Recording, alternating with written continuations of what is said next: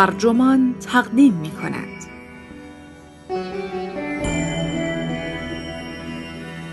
روزی که دخترم را در اینستاگرام پیدا کردم.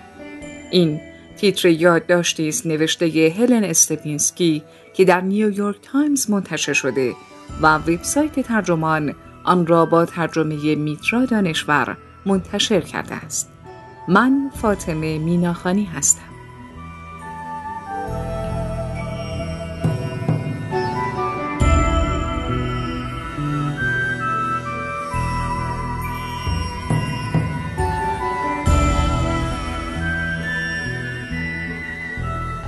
پدر و مادر بودن وظیفه تناقض‌آمیزی است.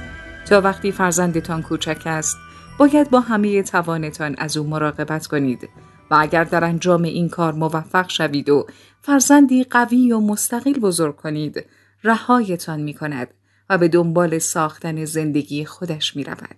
گاهی دلتان لک می زند که دوباره به شما پناه بیاورد یا چیزی از زندگیش تعریف کند.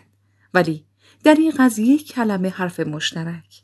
اینجور وقتها شاید شبکه های اجتماعی بتواند کمکتان کند تا بچه هایتان را دوباره بشناسید.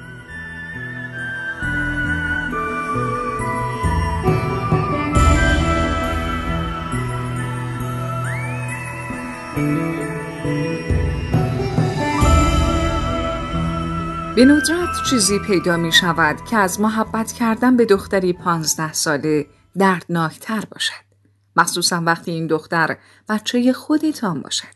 از هر مادری که دوران بلوغ دخترش را از سر گذرانده بپرسید او همدلانه سر تکان خواهد داد و حتی شاید در آغوشتان بگیرد آغوشی که نصیبتان نمی شود. دوستانم می‌گویند این هم میگذرد. بله در ذهنت این را میدانی اما قلبت مثل کیسه بکس پاره است که محتوایش دارد بیرون میریزد. بیشتر از یک دهه فرزندت را بزرگ می کنی، تغذیهش می کنی، بغلش می کنی، در تکالیف مدرسه کمکش می کنی، موهایش را می بافی، مراقب بازی های کودکانش با بچه های دیگر هستی و هنگام رد شدن از خیابان دستش را می گیری. بعد ناگهان جلویت را می گیرد. در اتاقش را محکم می بندد. هر از گاهی در می‌زنم و وارد می شدم. اما همیشه حس مزاحم را دارم. آرزوی آن شبهایی را دارم که دخترم پاولینا نمی توانست بخوابد و تن کوچکش را به نرمی بدن خودم می چسباندم. گرمای وجودش با گرمای بدنم در میامیخت و هر دویمان بیهوش می شدیم. این روزها به زحمت می بینمش یا با او صحبت می کنم. مشغول کارهای مدرسه است و وقتی زمان آزاد دارد ترجیح می دهد با دوستانش باشد. متوجه هم. تکیه هایی از زندگیش را می شنوم که از اتاقش در طبقه بالا تنین انداز می شود. مکالماتش، خنده هایش و آهنگ های محبوبش که گاهی در ماشین از آیفونش پخش می کند. تلاشم برای ارتباط برقرار کردن با او نتیجه عکس می دهد. چند ماه پیش پاولینا آهنگ آواز باران از لید زپلین را گذاشت که وقتی همسنش بودم یکی از آهنگ های محبوبم بود. همین را به او گفتم ولی جوابی نداد. اشتباه بزرگی کردم که وقتی به خانه رسیدیم تلاش کردم با گیتار آکوستیک همان آهنگ را برایش بزنم. خودش داشت گیتار زدن یاد می گرفت و فکر کردم شاید بخواهد آکوردها را بشناسد. به زور تا مقدمه گلیساندو کنارم ماند و بعد به طبقه بالا گریخت تا جایی که می‌دانم از آن زمان به بعد دیگر لد زپلین گوش نداده است. می‌دانم می‌دانم یادم هست در آن سن چطور با مادرم برخورد می کردم. نمی‌خواستم با او هم کلام شوم و کمتر از آن دلم می‌خواست در پیاده رو کنارش راه بروم. وقتی یواشکی نگاهی به داخل دفتر خاطراتم انداخته بود و معلوم بود دنبال اطلاعاتی میگردد تا بداند آیا ماری جوانا می‌کشم یا در زندگی جنسیم چه خبر است از کوره در رفته بودم. اما حالا که دختر نوجوان خودم را داشتم برای اولین بار متوجه شدم مادرم حتی دنبال چیزی گناهکارانه نمیگشت. صرفا در جستجوی من بود. سعی می کرد نیم نگاهی به دختری بیاندازد که خودش به دنیا آورده بود. آدم بالغی که پرورش داده بود و حالا به سرعت از او فاصله می گرفت. از این موضع به درک جدید و ناراحت کننده تری رسیدم.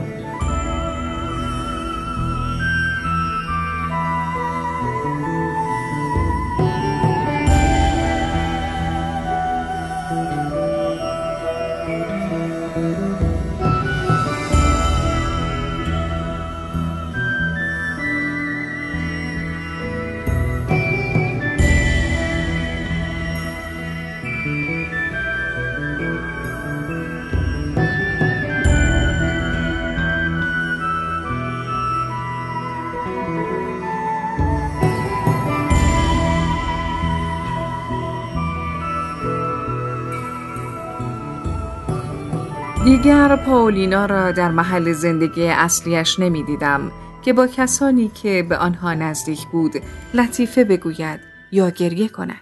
داشتم او را به جهان می باختم. نکته بزرگ شدن بچه ها در همین است. اگر کارتان را خوب انجام بدهید آنها پا به جهان بیرون می‌گذارند و برای خودشان زندگی می‌سازند از غذا چند روز پیش به مدی یکی از دوستان پسر بزرگم دین برخوردم که در شهری دور از خانه کالج می رود. در این باره صحبت کردیم که دانشگاه چطور است؟ با دین صحبت کرده یا نه؟ و اینکه دلش برای خانه تنگ شده یا نه؟ بعد مدی پرسید پاولینا چطوره؟ گفتم فکر کنم خوب باشه. بعد اشاره کردم که در مرکز بین المللی عکاسی کلاس میره. عاشق عکاسیه. از معلم ریاضیش متنفره. ناگهان مدی با چشمای گشاد شده پرسید اینستاگرامش رو دیدی؟ به وحشت افتادم. تمام فکرم رفت به سمت والدینی که اینستاگرام دخترانشون با عکس های نیمه اوریان پر شده. پدر و مادرهایی که تلفن و کامپیوتر بچه هاشون رو به دلیل پست ها یا متن های نامناسب از دسترسشان دور می‌کردن. با خودم فکر کردم اوه خدا این هم از این. گفتم نه چطور؟ مدی گفت حیرت انگیزه عکاس فوقلادهیه بیشتر از هزار تا فالوئر داره. هیچ وقت درخواست نکرده بودم که اینستاگرام پاولینا رو ببینم. حتی نمی‌دانستم از چه اسمی استفاده می کند. اما هزار تا فالوئر آن شب دلم را به دریا زدم و از پاولینا پرسیدم اجازه می دهد در اینستاگرام دنبالش کنم. مثل معجزه بود که جواب مثبت داد و همانطور که از پله های منتهی به اتاقش بالا می رفت شانه ای بالا انداخت. تلفن همراه هم را برداشتم و ناگهان همه چیز جلوی چشمم بود. زندگی پاولینا هم سیاه و سفید و هم رنگی. عکس های مختلفی در صفحه اینستاگرامش بود. از دوستان دخترش که در دستشویی مدرسه با هم عکس گرفته بودند از دوستانی که با آنها در نقطه‌ای در گوانس که ونیز صدایش می‌کردند وقت میگذراندند و نوجوانهای بروکلینی که بعد از کلاسهایشان به آنجا می‌رفتند و همینطور عکس عالی از های پسرانه که در راهروی خانه ای صاف کنار هم چیده شده بودند. عکسی هنری از رخت خوابی خالی و به هم ریخته در اتاق یکی از دوستانش در راکوی خلوتگاهی در یک رستوران ژاپنی اینها فقط عکس نبودند عکسهایی با قابهای زیبا بودند که دخترم گرفته بود شبکه های اجتماعی را سرزنش می کنیم چون دموکراسی من را از بین می برند.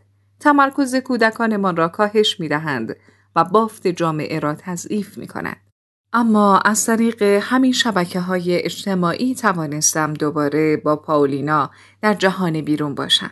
چیزی که می‌بیند را ببینم و عملا در کنارش بیستم و تقریبا بیدرنگ شاهد آدمها و مکانهایی باشم که از بینشان عبور می کند. نه در نقش مادری نظارت کننده بلکه انگار در دنیایی شگفتانگیز. مناظر زیبایی از اورینت در لانگ آیلند بود که بخشی از هر ماه اوت در کل زندگی پاولینا را در آنجا میگذراندیم و از روی عشق عنوانش را خانه شادی هایم گذاشته بود. کلوزاپ هایی محبت آمیز از دین عکسی از دوست صمیمیش که پارسال بعد از یک حمله سر در بیمارستان بستری شده بود. پاولینا زیرش نوشته بود عاشقتم و عکسهایی از سفرمان به شمال ایالت در زمستان قبلی پنجره هایی کاملا آبی که به منظره برفی غروب باز می شدن. منظره همانی بود که من همانجا دیده بودم اما در آن عکس ها به طور بی عیب و نقصی برای همیشه بایگانی شده بود. بعد عکسی از خودش در بچگی در بین برگ های پاییزی بود که دامن شطرنجی، لباس ژیمناستیک صورتی و کفش های ساق بلند سبز پوشیده بود. زیرش نوشته بود کاش هنوز هم بچه بودم. پس فقط من نبودم که این آرزو را داشتم.